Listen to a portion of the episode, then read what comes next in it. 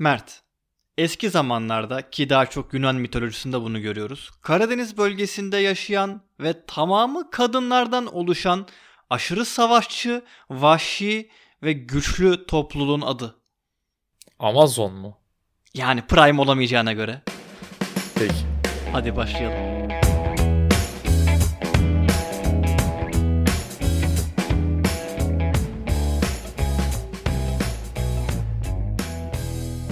Ben Amazon kadınlarının hep Amazon ormanlarından dolayı Amazon kadınları denildiğini sanıyordum. Şu an yeni bir şey öğrendim yani gerçekten bana yeni bir şey öğrettim bu podcast'te. Kanka daha kötüsü de olabilirdi. Yani Amazon kadınlarının Prime izledikleri için isimlerin Amazon olduğunu düşünenler de olabilirdi. O yüzden seninki daha tölere edilebilir. Yok Karadeniz'deler. Bu Samsun civarında. Hatta iyi ok atmak için kullanmadıkları Evet. elinin o taraftaki göğüslerini kesmeleriyle de meşhurlar. Hayır çok mantıklı çünkü Yunan yani antik Yunan'dan falan geldiğini biliyorum. Bak hiçbir zaman kurmamışım bağlantıyı. Antik Yunan Amazon ormanlarındaki kadınları nereden biliyor olabilirmiş ki? Yani 15. yüzyıla kadar Amazon diye bir yerin varlığından haberdar değildi Avrupalılar. O yüzden çok mantıklı şu an. Gerçekten ufkum genişledi. Hatta Fatih Sultan Mehmet de patates yiyememiştir gibilerinden bize hep anlatılırdı. Bak öyle tarihi şeyleri çok severim işte. Kesilmiş ekmek mi daha eskidir yoksa çalar saat mi? E, o tarz şeyler hoşuma gider. Bunlar bence tarihi böyle ezberlemektense tatlı anekdotlar üzerinden anlatıp öğretmek çok güzel bir yöntem. Bizde bu tercih edilmese de umarım bir gün olur. Çok fazla gevezelik yapmayalım. iyice tarih podcastine dönmesin. Bugünkü konumuzun başlığını okuyarak geldiğinizi düşünüyoruz. Dolayısıyla bugün Prime orijinal dizileri hakkında, Amazon dizileri hakkında konuşacağımızı hali hazırda tahmin ediyorsunuzdur diye düşünüyorum. Mert. Benim öyle dizi otağında falan postları takip ediyorum şeyleri. Yorumlara falan bakıyorum işte podcast BPT'de. Bizim Instagram'da yazılanlara biraz bakıyorum. Çok sevilen bir dizi var abi. Lucifer. Şimdi Lucifer Amazon Prime dizisi değil. Netflix dizisi oldu. İptal edilmişti. Fox'tan kurtuldu falan da. Şimdi Lucifer'ı çok seven insan olduğunu düşündüğüm için Lucifer tadında bir dizi önererek başlayacağım. Şimdi Lucifer Neil Gaiman'ın Vertigo yani DC'nin Vertigo çizgi roman serisine yazdığı karakterlerden esinlenerek yaratılan bir dizi. Ve Neil Gaiman böyle din mitolojisi diyeceğim. Kızmayın bana lütfen ama hani dini olgularla mitolojik olguları karıştıran bir adam. İşte Norse hakkında da yazıyor. Hristiyanlık hakkında da yazıyor adam. Neil Gaiman'ın Good Omens kitabı. Terry Pratchett'la yazdı. Bunu Amazon Prime bir sezonluk böyle mini diziye çevirdi bütün mizahıyla, bütün dini göndermeleriyle, tarihi göndermeleriyle inanılmaz keyifli bir mini dizi yaptı Good Omens. Amazon Prime'da size önereceğim ilk dizi.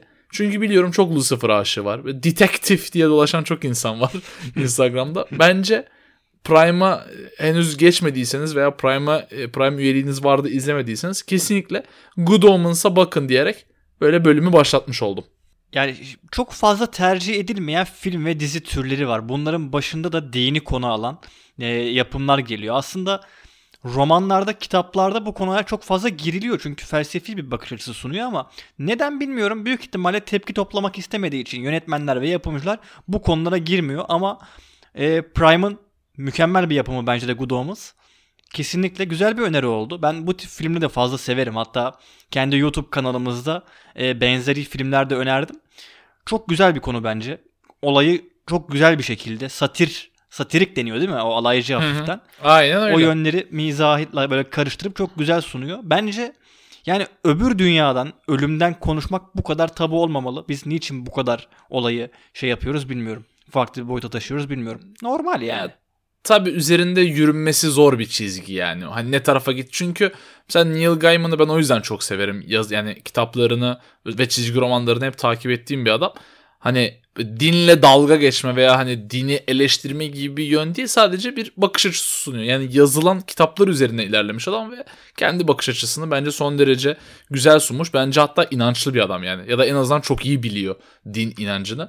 Ee, o yüzden yani o adamın işlerini takip edin derim. Ben çok keyifle izliyorum. Good Omens çok güzeldi. Lucifer'da benim favori dizilerimden bir tanesi. Sana söz atmadan şunu söyleyeceğim. YouTube kanalımız dedin. Eğer oradan bizi tanıyıp geldiyseniz bu bölüm size biraz çift dikiş gibi olacak. Ee, Amazon Prime bölümü yapıp böyle diziler önermiştik size. Yine aynı dizilerden bahsediyoruz. O yüzden hani YouTube'dan bizi tanıyıp geldiyseniz kusurumuza bakmayın ama çok o kadar fazla insan olduğunu düşünmüyorum YouTube'dan buraya gelen. Daha biz bu yani kendi kanalımızda Prime dizilerini yaptığımız zaman e, daha Amazon Türkiye'ye tam olarak gelmemişti. Resmi olarak gelmemişti. Evet. O zamanlar üyeliği 27.90'dı. Ben hatta o parayı verip izlemiştim dizileri. Şimdi 7.90'a mis gibi e, üyelikten faydalanabiliyoruz. Böyle 7.90 çok iyiymiş. O. Ben 12 dolar veriyorum. Çok iyi, çok iyi. Böyle de niçin reklamını yaptık bilmiyoruz ama Prime bence şu anda yani performans, bütçe performans olarak çok önde birçok platformdan evet. ama tabii ki geliştirilmesi lazım diyelim ve bambaşka bir öneriyle karşınıza gelelim. Bunu ben açıkçası Türkiye sınırları içerisinde çok fazla izleyen veyahut da duyan olduğunu düşünmüyorum. Ee, mini bir belgesel dizi tadında 4 bölümlük The Last Narc. Ee, şimdi bunu önerme sebebim birazcık da nabzınızı tutuyor olmamız. Çünkü ben biliyorum ki Narcos Türkiye'de inanılmaz popüler olan bir yapımdı. Ayrıca o benzer coğrafyalara hakim işte Breaking Bad, daha sonra çekilen spin-off'u Better Call Saul'da inanılmaz tutan diziler. Peki Last Narc neye işliyor? Last Narc aslında narkoz izleyenler varsa oradan da ismine hakim oldukları Kiki yani Enrique Camarena Salazar ki e, gerçek bir ya. kişilik. Çok seksi okurum. Ağzına çok yakışıyor İspanyolca abi. Öğreneceğim, öğreneceğim. öğreneceğim bunu. e, kısaca Kiki 80'lerde bu karteller pik yaptığı dönemlerde e, çok büyük sıkıntı yaratıyordu bilindiği üzere ABD hükümetine ve Kiki e, eski bir narkotik ajanı tam olayları böyle aydınlatmaya yakınken e, kartel tarafından kaçırılıp e, çok ağır işkencelere maruz kalarak öldürülen bir e, narkotik ajanı. Bu ölümün ardından Amerika çok ciddi ambargolar uygulamıştı Meksika'ya. Çok ciddi bir e, aslında savaşın eşiğine geldi iki ülke bir olaydan kaynaklı olarak. Bu yapım, bu belgeselde bu olayı çok güzel bir şekilde anlatıyor. Çok güzel bir şekilde ele alıyor. Ben kesinlikle su gibi akıp giden bu yapımı sizlere öneriyorum. Zaten 4 bölüm kesinlikle hoşunuza gidecek. Last Narc. 6 ay önce önerdin bana. Hala izlemedim. Aramızda da böyle bir ilişki var yani. Hani biz sizlere öneriler yapıyoruz da birbirimizin önerilerini sallamadığımız için çok. Hani onu söyleyeyim. Yani çok güzel eminim çok mükemmel bir yapım olduğuna çok eminim de nedense bir türlü oturamadım başına ya. Ben benim içimi sıktı bir de biraz açıkçası. Ben daha böyle neşeli şeyler izlemek istiyorum. Kan olmasın, vurdu kırdı olmasın. Mesela şey olsun, süper kahramanlar olsun, dünyayı kurtarsın. Herkes mutlu mesut hayatını yaşasın. O yüzden ben The Boys izlemeye başladım. Bir dakika bir dakika. Araya girmem lazım devam edeceksin ama The Boys'u böyle barış içinde mutluluk perisi timsali bir yapım olarak mı göstererek başladın? Hayır ama ben öyle sanarak başladım diziyi izlemeye. Abi baktım öyle Kaptan Amerika tipli biri var. Çizgi romanlara hakim değilim. Ne olduğunu bilmiyorum. Karşıma çıktı Prime'da The Boys'a başladım. Dedim Homelander yes. Amerika'yı kurtaracak işte. Ben de Amerika'dayım. Red, White and Blue. Amerika oh say can you see diye dizi izlemeye başladım. Sonra bir ortaya çıktı ki bambaşka bir yolculuğa aslında girmişim. Ee, tabii burada The Boys'u öneriyorum. Kesinlikle toz pembe veya böyle sakin, chill, vurdusuz, kırdısız bir dizi değil. Ee, Amazon Prime'ın bence en popüler yapımı oldu. O yüzden çok böyle üzerine öneri olarak basmayacağım. Ee, fazla reklamını yaptı. Zaten biz Jeff Bezos'tan 5 yıldızlı Peki'yi aldık bu bölüm çekerek. fazla Prime reklamı yapıyoruz ama hani The Boys'un reklamı çok yapıldı. Ee, o yüzden fazla üstelemiyorum ama olduğu da kaçırdıysanız kesinlikle izleyin. Çünkü Marvel biraz sıkın, sıktı yani insanları. 25 tane film 10 senede bir ara 3 ayda bir Marvel filmi izliyorduk. Ve Marvel filmleri genelde belli bir şablonu devam ettirir. O yüzden hani açıkçası ben birkaç senelik Marvel arası da e, böyle bir iki sene ara verdik Marvel'a Covid yüzünden. Şimdi WandaVision'la tekrar döndük. E, hani heyecanlıyım çok seviyorum Marvel ama süper kahramanları açıkçası yeni bir soluk istiyorum ben. Mesela Watchmen o bakımdan çok başarılı bir yapım. Filmini çok severdim. HBO'daki dizisi de çok güzeldi. The Boys da aynı tadda. Yani süper kahramanlar her zaman süper insanlar olmuyorlar. Hatta bence çok gerçekçi bir yaklaşım. Eğer süper güçlerin varsa insanların büyük çoğunluğu süper güçlerin açıkçası kötü emelleri için ya da en azından arada kalmış emelleri için kullanırlar. The Boys'a güzel yansıtıyor bunu. Ee, eğer izlemediyseniz gözünüzden kaçtıysa mutlaka bakın. İkinci sezonu yakın zamanda çıktı. Üçüncü sezonda çıkacak hatta 3-4-5 diye de devam eder diye düşünüyorum. Valla bunun en büyük destekçisi benim. Yani eline süper bir güç geçerse iyi yönde mi kullanırsın, kötü yönde mi kullanırsın? Ben her yönde kullanırım. Çünkü elime süper bir güç geçerse bende iyi veyahut da kötü muhakemesi yapacak bir beyin kalmaz. Senin eline süper bir güç geçerse ben Mars'a taşınırım. Beraber gideriz büyük ihtimalle yani. Yok ben hayır ben seninle aynı gezegende olmak istemiyorum. süper güçleri olan bir Onur'la aynı gezegende yaşayamam ben. Yani ne yapabilirim bilmiyorum ama ne yapacaklarıma The Boys'un başlangıcı aslında güzel bir örnek. Ee, dizi böyle bol küfür vurdu kırdı ve cinsellikle başlıyor. Başlayıp da olan buna biçim süper kahraman dizisi demeyin. Süper kahraman dediğin zaten öyle olur bence. Ben de öyle olurdum. Ben de katılıyorum yani dediğim gibi çok gerçekçi yaklaşmış olay. Hani süper kahraman ne kadar gerçekçi bir olay olabilir de yani. En azından Marvel kadar mesela DC'yi seven insanlar niye çok azdır bu arada artık bu saatten sonra DC bence kaybetti o çatışmayı da hala çok var biliyorum DC'yi sevenler. Neden daha çok seviyorlar? Çünkü daha karanlık taraflarını inceliyor. Süper kahramanlığın. İşte Batman filmleri daha böyle noir, daha sert konular işler Marvel'a göre. O yüzden tercih eder genelde DC'ciler. Ee, bence The Boys da DC'cilerin o karanlık süper kahraman dizisi kaşıntısını kaşıyan bir dizidir. Ee, Marvel'cılar da sever, DC'ciler de sever. İkisiyle alakası olmayan insanlar da sever. Bence Prime'ın son yıllarda yaptığı en başarılı iş. Evet. DC diye bir şey vardı. Doğru.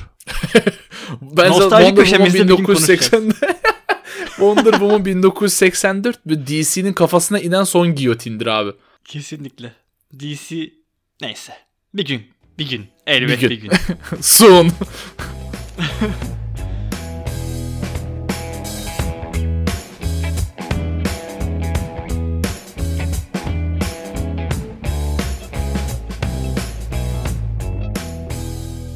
E, şimdi başka türde bir yapım önereceğim. İlk yapım minik bir belgeseldi. Şimdi e, çok ödüllü, böyle Emmy'lerin içinden geçen, 3 tane Golden Globe'u olan çok tatlı, inanılmaz şeker bir yapımdan bahsediyor olacağım. The Marvelous Mrs. Maisel. E, şimdi çok kısaca konusundan böyle bir içinden geçeyim. Ne anlattığından daha sonra bahsederiz. Mrs. Maisel böyle New York'ta işte 60'lı yıllarda yaşayan e, güzel bir ailesi olan, çocukları olan, evinin kadını, çocuklarının anası, tatlı mı tatlı, şeker mi şeker bir ablamız. E, fakat günün birinde hiç böyle daha önce hayal bile edemeyeceği bir yeteneğinin olduğunu keşfediyor ve aslında dönemin stand-up'larına bir öncülük yapan bir kadın karakter, bir kadın figür haline geliyor ve stand-up yapmaya başlıyor ve olaylar tabii ki de gelişiyor. Şimdi bu diziyi niçin özellikle altını çizerek öneriyorum? Çünkü bir kadın figürünün toplumda ne şekilde var olabileceğini çok güzel bir şekilde özetliyor bence. Özellikle kadına şiddetin bu kadar işte kadın ha- haklarının ne kadar yok sayıldığını çok ciddi bir şekilde gördüğümüz günümüzde bence bu dizinin izlenmesi hem erkekler hem kadınlar tarafından izlenmesi oldukça önemli. Yani işin aslında bir sosyal yanının da olduğunu düşünüyorum. Çok tatlı bir dizi. Kesinlikle hoşça vakit geçireceğinize inandığım bir dizi. 3 sezonu şu anda mevcut. 2020'de 4. sezonu gelemedi. Covid etkisi de diyebiliriz. Fakat 2021 içerisinde 4. sezonunda geleceğini hemen buradan ekleyelim. E, hemen paralel bir dizi önerisiyle yani Maisel üzerine söyleyeceğim ama Fleabag'i araya böyle sıkıştırıyorum. Şey gibi cebine garsonun cebine bahşiş sıkıştırır gibi bir Fleabag sıkıştırıyorum araya. Phoebe Waller-Bridge yaptı. Bence Mrs. Maisel'la Fleabag beraber tam hakikaten yani işte kadını konu alan, başrolünde kadını alan e, inanılmaz başarılı iki dizi. Amazon Prime, Netflix gibi yayın, yayıncıların aslında yaptığı en iyi işlerden bir tanesi buydu. Çünkü Network'te e, başrol erkek olacak gibi bir görüş var ve 20 senedir bunu bir türlü yıkamadı Network dizileri. Yani ana akım kanallarda yayınlanan diziler bunu yıkamadılar. Ama böyle yayıncılar işte gösteriyor ki kadın yazarların elinden çıkan, kadın başrol oynayan ve kadın problemlerini ele alan inanılmaz başarılı yapımlar. Hem Marvelous Mrs. Maisel hem de Fleabag. Ee, yani ana akım kanallar da aslında bu trendi görüp bir şekilde artık o eşitliğe ulaşıp 2021 yılına gelmeleri lazım. Hala çünkü o eski kafalı e, ana akım kanallarının açıkçası değişmesi gerekiyor bence. Amazon, Netflix, HBO gibi yayıncılar o yüzden çok önüne geçti e, network kanallarının. E, Mrs. Maisel inanılmaz başarılı. Yani stand-up sevenler için zaten çok komik. Ee, yani o tarz komedi sevenler için de çok iyi, drama sevenler için de çok iyi. Chuck sevenler için ki benim çok favori dizilerimden bir tanesidir. Zachary Levi geliyor ilerleyen bölümlerinde Mrs. Maisel'ın. Yine başarılı bir rolde. Çok sevdiğim bir adamdır. Ee, senden Mrs. Maisel önerisini alıp yanına Fleabag'i ekleyip böyle paket halinde size veriyoruz. Ee, kadına erkeği herkesin mutlaka izlemesi gereken iki dizi olduğunu düşünüyorum. Ne güzel konuştun lan. Helal lan. Yürü be. Ee, inşallah arkadan çıtır çıtır sesler gelmiyordur. Valla benim de böyle yandan arabalar falan geçiyor. İstanbul'da kar uyarısı yapılırken bütün arabalar bir an önce eve gitmeye çalışıyor. O yüzden böyle sesler gelirse mazur görün. Stüdyomuz maalesef yok. Olsa bile zaten farklı yerlerdeyiz. Farklı kıtalardayız genelde. O yüzden bu şekilde akmaya devam edeceğiz. O kadar uzun konuştuktan sonra geçiş yapmak çok zor oluyor. O yüzden Laps diye giriyorum. The Expense. Laps diye. Direkt dizinin adını söylüyorum. Başka bir şey söylemiyorum. Yani Amazon Prime'ın gerçekten televizyon severlere yaptığı en büyük hizmet sci-fi gerizekalılarının ikinci sezonunda iptal ettiği Expanse'i geri getirmek oldu. Çünkü yani cidden televizyon uzun zamandır gördüğü en başarılı bilim kurgu dizisini yaratan sci-fi sonra bu diziye bakıp nasıl ya biz bunu iptal edelim diye düşündü bilmiyorum. Yerine ne koydular onu da bilmiyorum. Hayatımda sci-fi'da izlemedim. Expanse'i ben zaten kaçak izliyordum iki sezon. onu da söyleyeyim yani. Elimde başka yayınlayıcı yoktu. Malum diziler, dizi sitelerinden girip izliyordum Expanse'i. Sonra Jeff Bezos hayatındaki tek iyi hareket yapıp Expanse'i kurtardı. Benim cidden en sevdiğim dizilerden bir tanesi.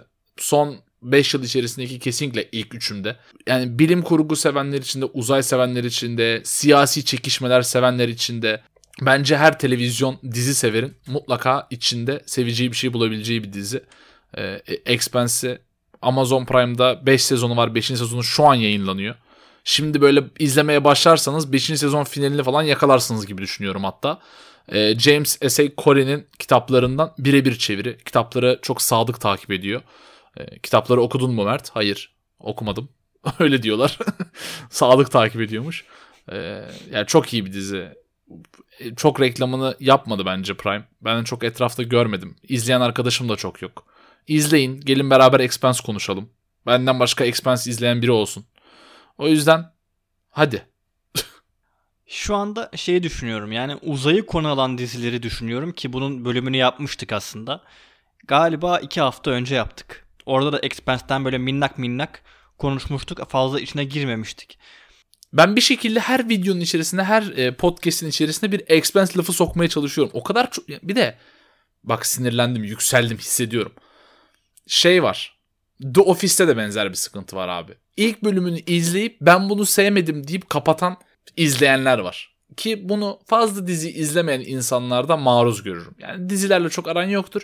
Film beklersin. 40 dakika izlersin bir diziyi sevmezsin kapatırsın. Benim şahsi görüşüm sadece diziler için değil filmler için de aynı şeyi söyleyeceğim. Yani filmlerin ilk 10 dakikasında kapatan bir sürü tip var. Aynı şekilde dizilerin de ki hakkında çok olumlu yorum olan dizilerin de böyle ilk bölümünü izleyip ya bu çok kötüymüş deyip kapatanlar var. Bu tip insanlara sen de ben de baya bir gıcık oluyoruz açıkça konuşmak gerekirse. Bunu yapmayın. Yani bir yapıma güveniyorsanız eğer başladıysanız sadık kalın ve en azından dizi ise birkaç bölüm sabredin ve içine girmeye çalışın. Çünkü yani bir şeyin başlangıcında ne kadar büyük bir performans bekliyorsunuz? Soru işareti. Birazcık izlemek lazım. Birkaç bölüm o diziye şans vermek lazım yani diye düşünüyorum. Benim kitaplarda ve dizilerde böyle bir %15 kuralım var. Bu genelde uzunluğuna göre değişiyor ama genelde %15 %20 yani böyle 5'te birine şans veririm mesela. Mesela Office 8 sezonsa ilk sezonunu izlerim.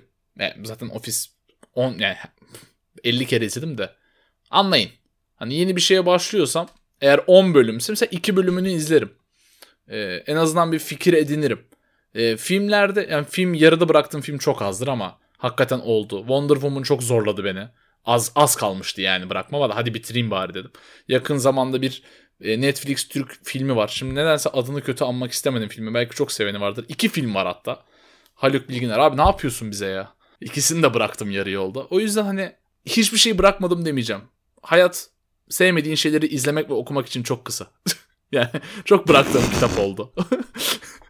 Abi yani 800 sayfa kitaba başlayacağım. 200. sayfasındayım. Sarmadıysa bırakırım açıkçası. Şimdi ona çok da ağır konuşmak istemiyorum yani o yüzden ama yine de mesela Expense'e bence kanımca bir 5-6 bölüm şans verin. Hiç sevmediyseniz bile ilk bölümünden izleyin abi. Bir dayanın içeride bir kalın bir 5 bölüm. Hala yoksa çıt yoksa tamam o zaman 5-6 bölüm bence de gayet iyi. Yani ama bir bölüm izleyip kaçanlardan çok şey yapmıyorum. Aynı şekilde mesela YouTube videosu izliyorsunuz. Bir dakika içinde kapatmayın. Bir şans verin. bir film eleştirisi yapılıyorsa dinleyin. Bir podcast dinliyorsunuz. Bir dakika içinde kapatmayın. Zaten 30 saniyesi müzik. Şimdi Expense'den yani uzaydan İkinci Dünya Savaşı sonrasında bir köprü kuramayacağım. O yüzden ben de laps diye girmek istiyorum. Çünkü çok zorlar beni o. Ee, the Man in the High Mert'in deyişiyle Castle, benim deyişimle Castle. The Man in the Ke- High Castle. Castle abi. Castle. Castle. Castle. Ya önemli değil. Bunun tartışmasına Amerikalılar ve Detective. İngilizler gire dursun. Bizler dizinin ne anlattığına konusuna birazcık bakalım. Şimdi ben 2. Dünya Savaşı temalı filmleri ve dizileri çok severim açıkçası. Yani özellikle ilgi alanımdır demeyeceğim ama hoşuma gider. Özellikle işin de içine birazcık böyle fantezi kurgu girdiği zaman tadından yenmez bir hal alıyor. İşte söz konusu dizimiz daha doğrusu kitap uyarlaması bu dizimiz. Çünkü bir Philip Dick romanı aslında orijinali.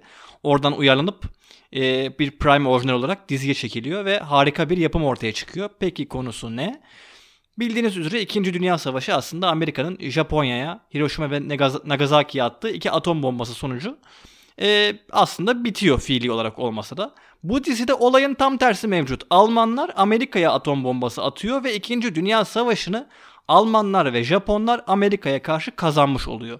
Dizide 2. Dünya Savaşı'ndan sonra mevcut Amerika dediğimiz ABD adlı ülkenin işte Pasifik tarafında Japonların hüküm sürdüğü, geri kalanda e, Alman İmparatorluğu'nun hüküm sürdüğü bir yapıyı bizlere sunuyor. Tabii ki burada da ezilen, asimile olmak üzere olan, haksızlığa uğrayan her zamanki gibi Amerikalılar oluyor. her yapımda olduğu gibi. Bir yandan işte Almanların Japonlarla olan çekişmeleri. Çünkü Hitler çok hasta, öldü ölecek denecek bir anda ve Almanlar aslında bir yandan da bir hükümet yarışına giriyor. Amaç Japonları ortadan çıkartmak. Japonlar tabii ne oluyor arada diyorlar. Biz Pasifik'ten geldik. Olaylara çok yabancıyız. Bir yandan takılıyorlar, bakıyorlar. Dojolar falan ortaya çıkıyor. Japonların biraz üstünden dandik geçmişler. Dizi olarak böyle bir eleştirim olacak. Ama bir yandan da tabii ki işte o yüksek şatodaki adam kim olduğunu bir süre boyunca öğrenmeyeceğiniz o kişi ve bir yandan gizli gizli Amerikalıların örgütlenmesi ve direniş böyle rezistans diye haykırasım geliyor. Vive la O direniş öyküleri çok çok güzel bir yapım. Açıkçası ben konusunu çok beğendim. İşleyişini çok beğendim. Son sezonu her ne kadar birazcık böyle bizleri e, üstse bile çok güzel bir dizi, çok güzel bir yapım. Aynı zamanda oyun sevenler için de Wolfenstein diye bir oyun vardı. Aynı konuya hakimdir. İşte Almanlar 2. Dünya Savaşı'nı kazansaydı durum ne şekilde olurduyu bizlere anlatır o oyunda. Benzer bir oyun. Buradan oyun severlere de selamlarımızı yollayarak Wolfenstein'ı almış olalım.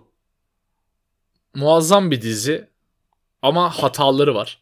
Bence en büyük hatası The Man in the High Castle çok fazla janrayı ve çok fazla konu akışını aynı anda içinde bulundurmaya çalıştı. Yani mesela sadece alternatif tarihe yönelse ve işte Amerika'nın e, işgalcilere karşı direnişini konu alsa veya sadece e, biraz işte doğaüstü olayları içeren hani o tam olarak başlarda anlayamadığımız ne oluyor lan dediğimiz konulara sadece odaklansa biraz daha fokusu olsaymış dizinin bir veya dizi biraz daha uzun olsaymış, biraz daha bize böyle rahat rahat anlatabilseymiş anlatmak istediği şeyleri bence tarihe geçerdi. Hani hakikaten bir numaralı dizi olarak konuşurduk.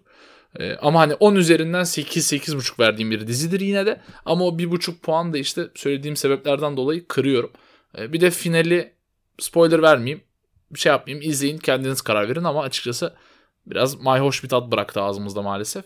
Yani yine de diziyi güzel hatırlıyorum. Hani finali yüzünden kötü hatırladığım dizilerden biri değil. Ee, Hani yazar anlatmak istediği hikayeyi anlatmış. Yapacak bir şey yok. Mevcut YouTube kanallarında işte podcastlerde çokça Netflix üzerine duruluyor ama bizce e, Amazon'da Netflix'in Türkiye'deki tahtını her an sallayıp geçebilecek bir durumda. Özellikle dediğimiz gibi maliyet kalemleri açısından yani bizim şu anki durumumuz, ekonomik durumumuz belli. Bence çok başarılı yapımları da var. Göz ardı edilmemeli Amazon. tabii biraz daha Netflix'in yerli içerikleri var.